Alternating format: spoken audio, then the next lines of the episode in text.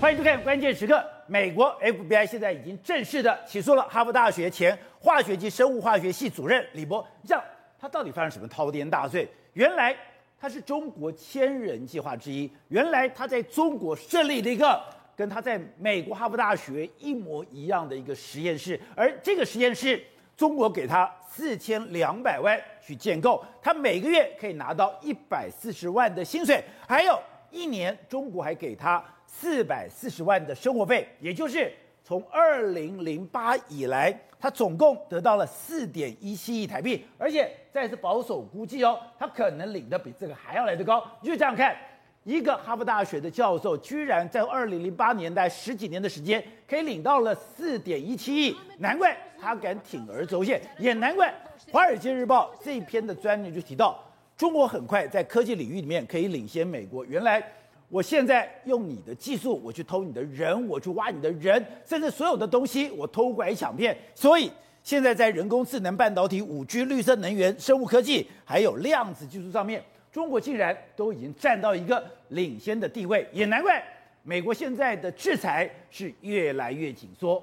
在这一段里面，资深媒体人黄创夏也加入我们讨论。创夏你好，大家好，大家好。是，我就看到，哎，美国现在都大幅的报道，哈佛大学前化学及生物化学系主任李博被抓到，是被抓到有什么了不起？就是一个教授嘛。是，可是没有想到，他这几年来竟然从中国拿到四点一七亿，对，而且在这账目上的哦，私底下的奖金还没有算进来哦，居然中国。花这么大的钱去挖美国的科技人才，王姐，你说这个李博，你说是一般教授，错。我跟你讲，他是美国化学跟生物方面领域的学术泰斗，学术泰斗。他有可能两千零八年曾经媒体报道说，他未来会获得诺贝尔化学奖。他不是一个普通人物，虽然很很重要，但是重要到什么程度？他是有可能得到诺贝尔化学奖的。没错，但是他犯犯了什么罪呢？美国要千方百计的追杀他。你知道，去年二零二零，美国现在是千方百计追杀他。去年二零二零年的时候，他在。哈佛大学里面教书的时候呢，突然 FBI 就闯进他的这个研究室，然后就马上把他上铐带走，就说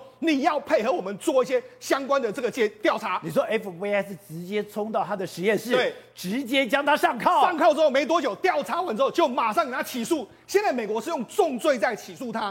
为什么要重罪起诉他？因为你隐隐瞒了你是中国千人计划里面的一个重要的成员，然后你导致美国很多重要的技术流到你那个地方去。后来大家才知道，哎，你不但在中国成立影子实验室，影子实验室，你从二零零八年到现在为止，你已经拿到约莫是折合新台币大概是四到五亿左右的这个经费啊。所以呢，为什么美这个为什么美国媒体最近在报道说，哎？这个《华尔街日报》说，半导体、五 G 啊、绿色能源啊、生物科技啊、量子技术、人工智能，可能可以超越美国。哎，这个不是开玩笑了，因为他把它挖走之后，你看他技术已经学到之后，结果美国你现在要把它学术处，要把它处分掉。哎。你这个人员你自己把它毁掉，所以对中国来讲，他无意之间呢又把他的实力垫高了一层嘛。不，而且我觉得最夸张的是，哎，我们以为说千人计划你就是到中国去工作，原来是你是千人计划，你还是在美国工作，你偶尔会到中国去。原来你在哈佛大学你所设的实验室，你在里面所有的研究器材，甚至你在里面所有的规划，对，你要在中国做一个。完全一模一样的影子实验室。所以我们再跟他讲，李博是谁？你看他是美国科学院的院士，这是很了不起。然后国际纳米技术的先驱人物。所以为什么这这几年中国在纳米材料有突破？哦、难怪。就是说跟他都有非常重要的关系。好，那根据美国这个目前司法部给他起诉里面的话，他获得了这个文件。你看这个文件是什么？千人计划。高层次外国专家工作合同书，他直接把它写出来了。他因为李博服务的对象是汉武汉理工大学，然后千人计划，你看这边有他的李博的名字，对，然后里面有非常洋洋洒洒各项的这个资各项的这个所谓条件，好，对，我们就给他整理条件是什么呢？每二零零八年来说的话，他获得了一千五百万美金，大概折合现在币是四到五亿，然后一。每一年的话，啊，给你个一一百五十万，你要建立跟我们你在美国是什么样的研究室，你到武汉大学要建立一模一样的这个研究室。那除了我每个月给你五万美金的这个薪水，然后一年我还另外给你十五点八万美金的这个状况。另外一个，你要一年要九个月到为我们这个武汉大学来工作。对。那同时这样的话，一年九个月到武汉理工大学，这些条件都非常清楚。所以这是 FBI 提供的这个资料。除了提供资料之外，他契约书里面讲什么？你看，就算用偷了，也要把高科技的技术你要给我拿到手啦。另外一个，你要能够活用到中国的军事还有经济方面的这个问的状况，再不准对外提有关计划的任何事。所以，他都明定在契约书上面。所以，为什么这些人会不说话？因为他们知道这是契约，契约就已经打成这个样子了哈。所以 FBI 就是用这个，对也就是你今天去拿了中国这么高额的经费，对你参加了中国的千人计划，对你竟然没有报备。对，好，那除了这个之外，你看，因为因为如果以这个薪水来讲的话，他们薪水约莫都是美国的三倍到四倍，这是什么意思呢？你看，这在如果你假设你在这个美国美国的实验室，这样对不对？你要靠中国来盖一个一模一样，他们叫做影子 （shadow labs），就是你要盖一模一样的，而且你要提供给给我们说，哎，如果研究室盖出来之后了，宝杰，那它这个 mega 在什么地方？你不只是盖一模一样啊，你要跟我说，哎，因为很多中国可能搞不清楚说，你盖这个研究室那个，你这个器皿到底要做什么？对，你要提供给我相关的 know how，你要给我说知道说这个研究室这样怎么操作，怎么操作，所以我这个。等于说高倍数的显影电子显微镜放哪里，你就给我放哪里。我上面放几个瓶子，你就要给我放几个瓶子。甚至我今天有什么设备，对，你这里你不是说盖谁的时候，对，你连规格、对，长短、对，所有东西都一模一样。对，而且你为什么要盖这样的长度？你要跟我讲。相关的长度，哎、欸，因为这其实是每个人的 know-how，对，那你就跟我讲清楚。反正你的研究室里面所有东西我都要知道。那等于是这样，他无形中拿了你非常多的 know-how 就拿走了，这些可能无形之中对中国来说帮助非常大。那为什么？难怪美国 FBI 他要用尽办法判他重罪。对，那为什么《华尔街日报》说中国会追上？我跟大家讲一个非常夸张，这是美国国家国务院的这个副主任劳尔他说了一句话。他说了，哎、欸，现在美国 FBI 开始在调查，就说，哎、欸，去问美国各大学或者重要机构里面的教师，比如说刘宝杰，你是，我就问刘宝，哎、欸，你有没有在中国有这个所谓影子实验室啊？结果，宝杰，大部分的学术泰斗都说我有，大家都有，都有。他说，哎、欸，他呢，很多机构才来，很多美国机构来问的时候，老师才知道说，这些老师在中国都都有这个研究室啊。所以你是普渡大学的，你是哈佛大学的，你是普林斯顿大学的。一查才知道一堆人过去，所以都知道说，现在还知道说哦，原来中国有那么多。为什么中国这几年的学术界的这些所谓技术飞黄腾达？原来你移植很多美国的这个专业的这个实验室，就让那个你那个地方去嘛。而且他多夸张，他说他们的能源部哦，连政府的能源部的实验室，一个博士后研究，他回到中国参加了以后，哎，他的里面什么？连你的演讲的文稿、你的技术论文、你所有的图表，对，你都要交到中国去。没错，他一三万份的文件就这样交过去。好，那除了这个之外，我跟你讲，不是只有美国，现在连日本都在报道这件事，因为日本现在才惊觉说，糟糕。日日本收到这个中国大陆偷的技术也偷了非常多啊，日本也有。对，那这是朝日新闻的这个报道。朝日新闻里面他获得了一个文件，这个文件是这个中国的政府组织叫浙江省的中南科技创新合作中心，它的这个针对很多的这个聘应聘的人员，他应聘的人员他这个是比较针对可能是亚洲的相关的人员。然后他你看他的文件文件在这个地方红红头文件，好，那在这个地方，那我们为大家整理出来。他就说呢，我们要聘请的是七十二岁以下的 A 级教授，还有院士，可能这是日本的啦，或是美国都 OK。然后年薪是一百二十万人民币，大概是五百二十五万，起点不封顶，就是只会更高。所以你只要被我盯上了，对，你只要请进来，你七十二岁以下，对，起薪五百二十五万，对，然后每一年我给你一千万人民币，折合新台币是四千多万。然后再来是，我给你一个房子，那我会给你一个高档公寓或是别墅。另外一个，如果你要租也可以，那我们会负责。医疗保险绝对没有问题，然后安家费是给你一百万人民币，还有交通费一些相关都会都会给你。然后另外一个，你可以吸带你的夫人一起来住，所以总体来说的话，至少一年可以花到六千八百六十二万台币，全部都给你。所以中国在挖人才的时候很敢砸钱，很敢砸钱，因为一个人才会完全扭转整个科技产业的这个发展。现在中国大陆就是因为这样子，他真的从日本偷了很多技术，而中间最可怕的技术。就是这个风洞实验，没错。实际上，你看这几年的话，中国大陆这个风洞，我们讲过嘛，在这个西西昌的这个风洞实验室越来越多嘛，对不对？那个原本他们叫做 JF 十二，这个风洞开始慢慢做成的时候，他们号称明年要有一个 JF 二十二，JF 二十二的这个风洞实验，宝杰，你看它可以测试什么？马赫数是十到二十五马赫。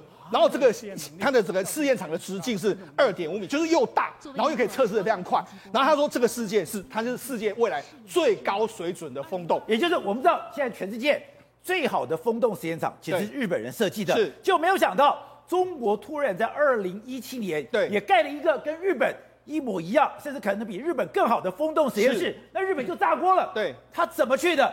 搞了半天是中国花了二十年的时间。偷拐抢骗，把日本人最骄傲的风洞技术给骗去了。而且这根本就是无间道。为什么是无间道？他说：“哎。”原本因为我们我们知道说，其实这种风洞的实验是各国的非常重要的这个关键的这个领主关键技术，它绝对不会外流的。所以你要偷要更花时间。你看，这主要就是一个中国一个叫江忠林的这个团队，他这团队来说的话，他到一九九四年的时候进入日本的这个东北大学的流体科学研究所担任副教授，从这开始一直不断的偷，偷了大概约莫十几年的这个时间。那不止偷十几年，他说什么？这是日本朝日新闻做出来的哦。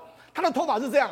因为你一个人去呢，可能他也你可能知道某些 know how，所以呢，他们是怎样？他们是中国到派了非常多人去。可能是除了你之外，你的弟子、你的朋友什么都去，专门一口气。你知道，在这个风洞实验室原本的这个这个东北大学里面来说，他们居然有九个中国人在这个地方啊！九个，所以不是一个人，不是一个人，他们等于是学学要全面都学，各方嘛方方面面我都学到，然后他们学学跟他们一起研究。所以他是第一个是一个拉一个，对，我这一代学不完，是。我找我的学生去来学，是。那我这个我我学的不完全，我找我的同学去学，对，所以我才说嘛，他们就说什么，把弟子和同事派到日本同业研究所。然后前前后后约莫二十年，他说的是叫做彻底的学习，也就是因为彻底的学习之后，哎，我为什么能够复制一模一样的，甚至我会给你比你更好，因为我都已经完全知道你的 know how，然后再从你，因为我中国有大量的学术经费，我在砸学术经费之后，就可以快速的给你超车。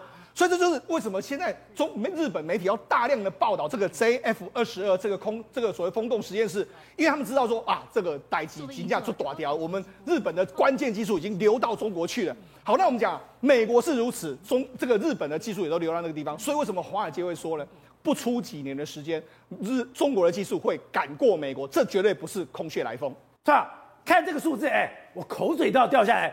一个教授，二零零八以来竟然从中国拿到四点一七，还不包括你自己本来的薪水哦。结果你要做的事情，就是把你在美国的实验室一模一样在中国复制，你在美国做的所有事情要在中国一样复制出来。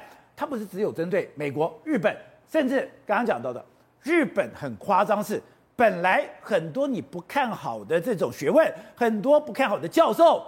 都被中国当成宝了。是的，其实中国到处找技术。美国的话，因为这个李博呢是做纳米的，纳米化学很先进的、很敏感的科技，所以我花了四点一七亿。可是宝洁在他周边这些国家呢，一样的上穷碧落下黄泉。你做什么研究？你有什么潜力？他掌握的可能都比日本政府清楚，比我们台湾的政府更清楚了。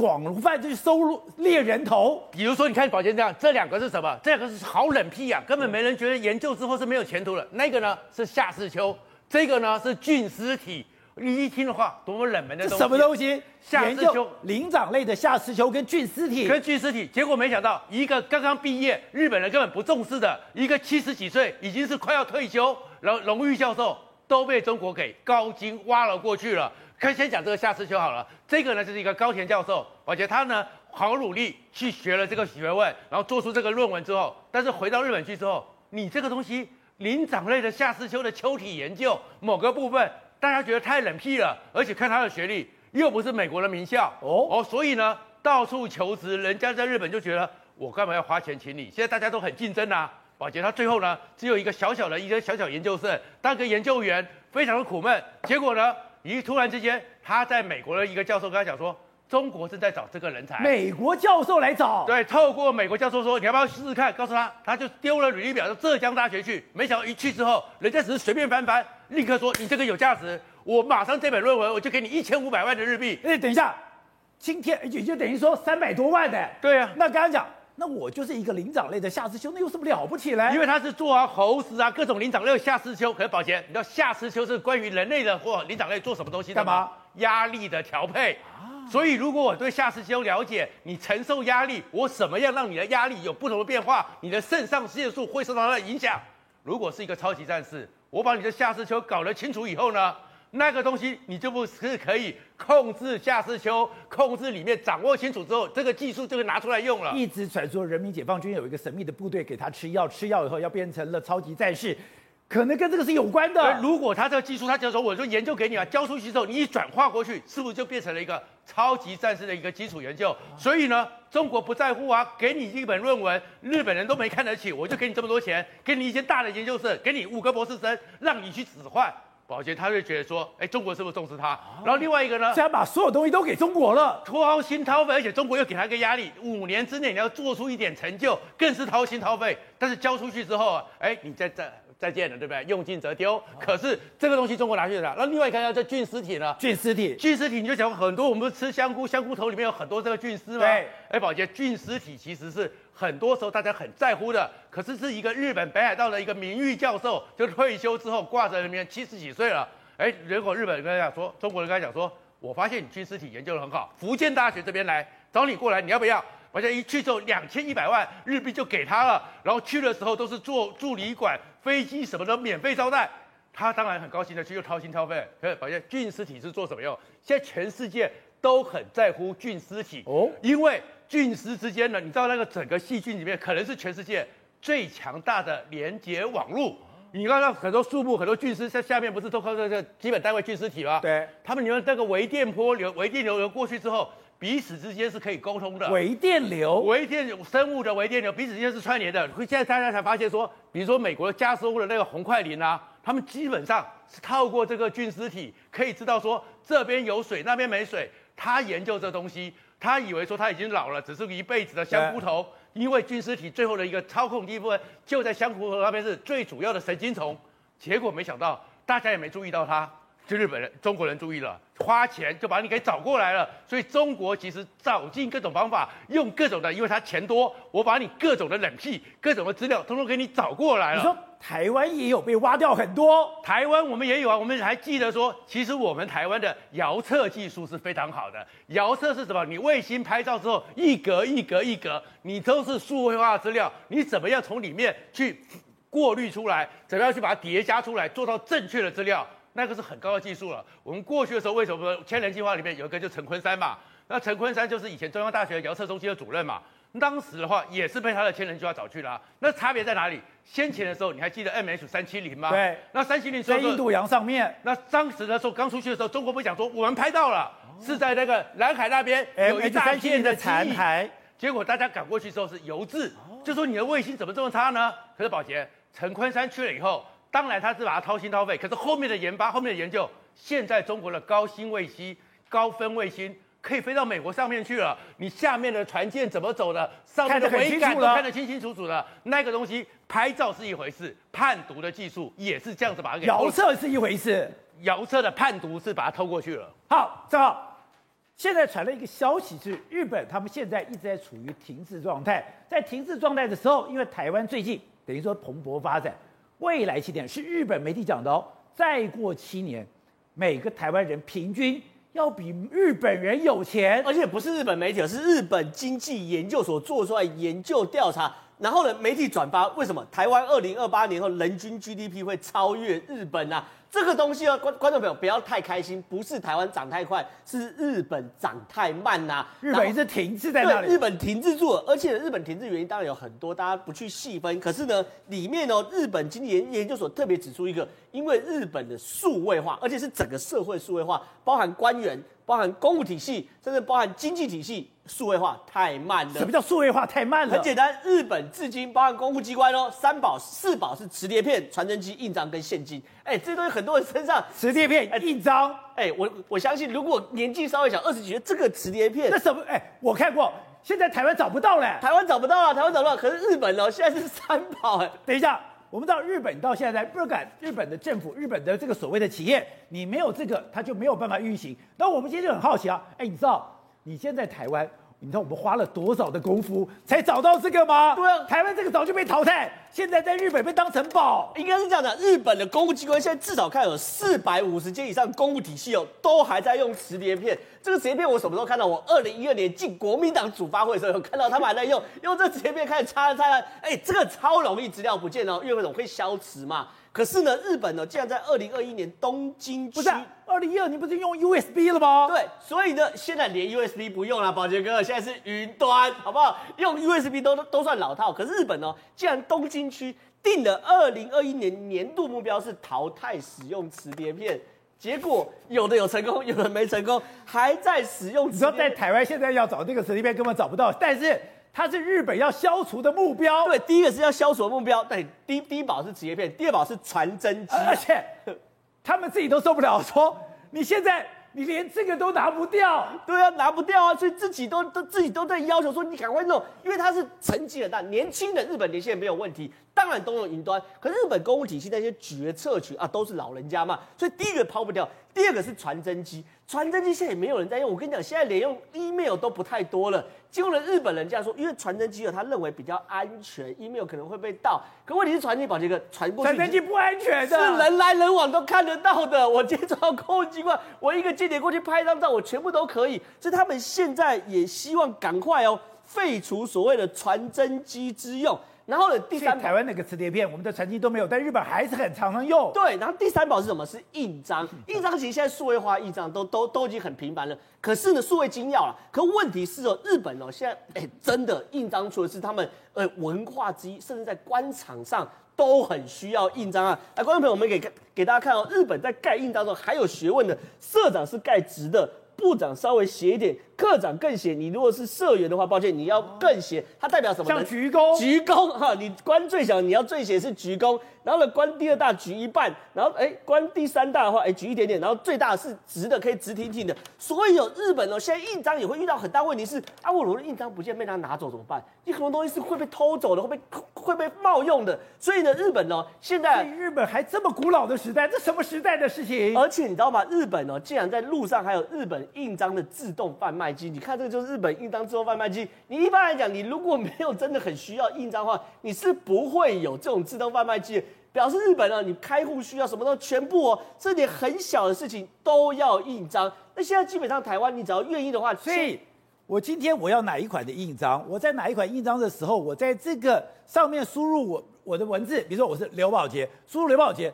你的印章就出来了，是，所以说变成是日本人真的一刻不能没有印章嘛？印章对我们，呃，应该说讲自动贩卖机对我们来说，就是说你随时想喝饮料才需要自动贩卖机嘛。那变成当你连它的自动贩卖机有印章，就表示日本人对于印章需求或需要有多大嘛？好，这些都是我们刚刚讲的嘛。所以日本现在呢也开始认认定我们要推动数位化，所以他们成立了一个叫做数位化本部。结果呢，宝杰哥，数位化本部第一次开会，你知道发生什么事情？是不是？所有本部的人哦，没有一个人拿出笔电，每个人拿出纸跟笔开始记东西，这超荒唐。都看数位化本部第一次开会，然后都是老头子，每个人是拿纸跟笔。台湾现在都是用电脑了，然后延长线丢在这边，呃，右右上角丢在这边，没有人用，这都是对啊，不用电线，不用的，没有用的。然后呢，更扯是什么？你知道，二零一八年，哎，有一个议员，日本议员去质询着日本的国务大臣，国务大臣干嘛？他哦，他叫做樱田义孝，他管网络的，就他被质询的时候，竟然说他这辈子没有用过电脑，然后不知道 USB 是什么。他讲完之后，连日本的议员都傻眼了。哎，你国务大，他等于是唐凤的角色哦。你能够想象吗？日本的唐凤是不会用电脑，然后不知道 USB 是什么嘛？所以对于日本来说，它面临到这个状况是说，它既然定一个目标是二零二五哦，非现金支付要到到达四成。台湾二零一九年就已经到哦，所以呢，你看日本在做我们前年达到的工作，而且希望在二零二五年做到。所以你看，整到下来，日本确实哦，他在不管在现金啊、磁碟片啊等等，甚至官员的脑袋里面数位化仿佛不存在一样。所以难怪日本研究经济研究所说，日本大概啊，你你你你如果不数位化的话，你可能真的会被台湾超越了。好，体会，你对日本非常熟悉，以前是负责日本工作的。日本真的这么夸张吗？它的数位化真的这么缓慢吗？它已经变成。它整个社会进步的障碍了，对，真的是非常夸张哈。因为在这一次疫情当中，大家才发现到，原来日本的电子公文没有那么的兴盛哦。所以大家发现到台湾，哎，原来台湾的电子公文非常兴盛，对，各部会早就在两千年之后就开始做电子公文的交换，所以不需要人到现场，电子公文马上就过去。对啊。所以你知道日本来讲的话，原本他们是坚守说每一个公文上面至少要盖四个章以上，所以呢，这个公文呢，公文上一定要盖四个章，一定要盖章，对，所以不不能说有电子公文。那这一次是因为疫情的原因，大家逼得没办法，只好在家里或者在远距离工作的情况之下，逼得政府没办法，只能用这个所谓的远这个所谓的电子公文出来。但是因为电子公文出来之后，还发生一件事情，怎么样？印出来还要去盖章，所以你还是要去找别人来盖章，所以这个电子购物完全是没有这个效应，所以疫情就不断的一直在渲染，一直在蔓延，所以这不是更混乱吗？是更混乱嘛？所以所以我用电子传给你，然后你要把它印出来，盖完章，然后再把它拍进来吧，再传给别人吗？是的，是这样子的。所以变成说他很龟毛，他一定要看到印章。我不晓得为什么，因为全世界只有日本在用这个印章，台湾是学着日本印章，台湾不是学中国的印章的文化哦，是台湾是学着日本的印章文化，哦、然后再继续。传承下去，台湾有很多一些银行啊，公股银行以前的三商银啊，或者是说以前的这些，都是一样仿照的日本的制度。比如说以前日本还有邮政来讲。他爸爸妈妈在邮政局工作，然后他的小孩就可以在邮政局工作。现在台湾也有一些银行是这样子的，爸爸妈妈在这个银行工作，不用考他的叫做什么什么宝宝之类的就可以进来。所以你可以晓晓得，日本的文化当然在传统上是很照顾一些，但是因为也就是因为这样子，他一直停滞不前，停滞不前没有办法有用速度来换这个所谓的效率的情况之下，那看起来好像表面上大家都认为日本很有效率，东西都很快，比如说这个新干线或怎么样都很快，但是事实上它还有很多龟毛的文化，它的行政速度太慢了。对，这个龟毛文化可能。会害死日本，所以现在有传出说，台湾有可能未来 GDP 都可能超越日本。七年后，我们的个人均 GDP 就赢过日本了。是的，所以这个是有可能会发生的。因为台湾的速率快的话，那当然可以超越日本。但日本来讲，这种龟毛文化现在也在渐渐改改进，因为很多年轻人已经受不了老一辈子的这个文化，所以不需要说电子公文再印出来再盖一张啊，直接就过去，然后用每人的身份认证就可以进到这个系统当中了。而且科技当然有科技的好处，可是现在所有东西都上云端以后。云端挂掉怎么办？这两天的哎，我的 Netflix 不能看，Netflix 不能看，还搞不好还小事情。现在看到美国，它发生什么事？很多的卡车全部停在路边，为什么停在路边？因为云端系统出问题。原来这些卡车。都是透过云端来指引的。对，这两天他们甚至会觉得说，感觉上整个地球都已经停止运转，你知道吗？这还不是开玩笑。原来啊，亚马逊的云端呢，他们这个服务受到了一些影响啊。他们据说是内部的一个呃错误的影响，导致宕机。宕机，你知道吗？你看啊，一整排全部卡车停在旁边，为什么？因为所有这些卡车，你送货的资料，下一站要去哪里，客户是谁，全部都是透过云端这边来给呃 assign 一些任务的。突然之间，每一个卡车司机都没有办法连上，所以我没有办法上网络，我的手机不能接受讯号，我连下一站去哪里都不知道。不知道啊，去哪里不知道，送货在哪里不知道，地址是谁不知道，什么都不知道。然后你甚至是哪一批货都不知道啊，所以没有了方向，感觉上你好像完全突然之间一整个都被宕机掉了，所以一整排车只能停在路边。所以 Netflix 不能开，这是小事情。那是所有事情里面最小。你要知道，这些卡车里面运的可是食衣住行，所有东西在里面哎。现在相关的圣诞节又快来了，大家都知道，也为了这个物流的事情，原本他们的物价就高涨，现在一旦宕机之下，大家又更慌张哦。然后呢，他们就想说，怎么会搞到这么严重？严重到你知道很好笑，他们说卡车停在路边，卡车司机开始围在一起唱歌，因为不知道怎么办，不知道该去哪里。该你看，卡车司机这样围在一起唱歌，然后大家想说，到底要怎么样喝喝咖啡啊，打打屁，连出货都不知道怎么出货，完全不知道怎么出货，因为所有东西任务指配全部都是靠电脑云端这样子给任务的，还有卡车。司机闲到等太久，开始跳舞了，所以你就知道，就是说这件事，你看无聊都开始跳舞，完全就是停在那边，然后大家都讲说，哎，感觉好像有一点回到以前那个年代哦，大家休息时间可以这样，但事实上这是非常非常不寻常的，所以你就知道，当我们应该怎么会出这么严重的问题？哎，就代表以后我所有东西都只要上了云端。我只要出问题，我就动弹不得了。因为这样情况，他们才发现说，一日之内，光它的宕机的情况之下，所有全部都下降。光 Netflix 可能一下降，它的流量就少了二十五趴。所以他们想说，其实像这样的情况，我们人类跟这个集中的呃，就是我们的网络服务集中在某一个平台之后，一旦它宕机，其实所造成的影响非常庞大，还类似像什么紧急电话竟然完全没有办法拨打。我们都知道，我们有如果说需要一个紧急状那个。T-Mobile 它就是预料到这种状况，因为它宕机的时候，它完全停止服务，所以在那个时间点之前，有数万通的紧急电话是没有办法拨打情况之下，那因为这个一个月两次的这个亚马逊的云端服务出现这个大宕机，也让美国人警示到这个问题。他们现在已经有一个技术专家学者出来讲话，他说呢，这一次一一个月之内两次亚马逊的一个宕机，凸显出现代互联网的一个集中化，而过。过度集中的问题会导致，当这个亚马逊的云端服务出现障碍之后，它会牵连所有使用亚马逊云端服务的企业、个人，全部都因此而受到影响。好，对，所以现在美国他们试出了一个影片，看了吓死。你知道，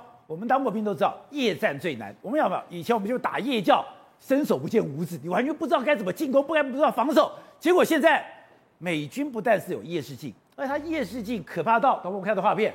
有三 D 立体画面了。而且美军在波湾战争之后就告诉你，没有拂晓攻击，都是九乘九都是夜间攻击。它的夜视镜已经很厉害了。前段时间他们换了第四代半的夜视镜，宝杰那个时候是七百公尺里面一只狗的毛都看得到，可是都是绿色的，跟你实体上的作战还是不一样。就现在美国告诉你说，他们更新一款的夜视镜已经出来了。宝杰你看到没有？这个是这个画面里面看到的，这个就是他们更新一款的夜视镜，所有的人。轮廓都清清楚楚，颜色呢不再是过去的都是绿色的。在那边走的时候，每个人的，宝杰你看他身上的背包的样子，对，背包的线条，甚至于打出去的枪支也是有蓝色的光芒，告诉你说这是有火花的，是给你做了一个完全清晰的判别。你的对手其实是伸手不见五指，你的对手根本如入无里雾。可是我在作战，我带着这个夜视镜以后。我居然可以看得这么清楚，而且他们这一次演习是什么？发现夜间的时候，对方正在用榴弹炮要打你。发现看没有？还远远用这夜视镜看。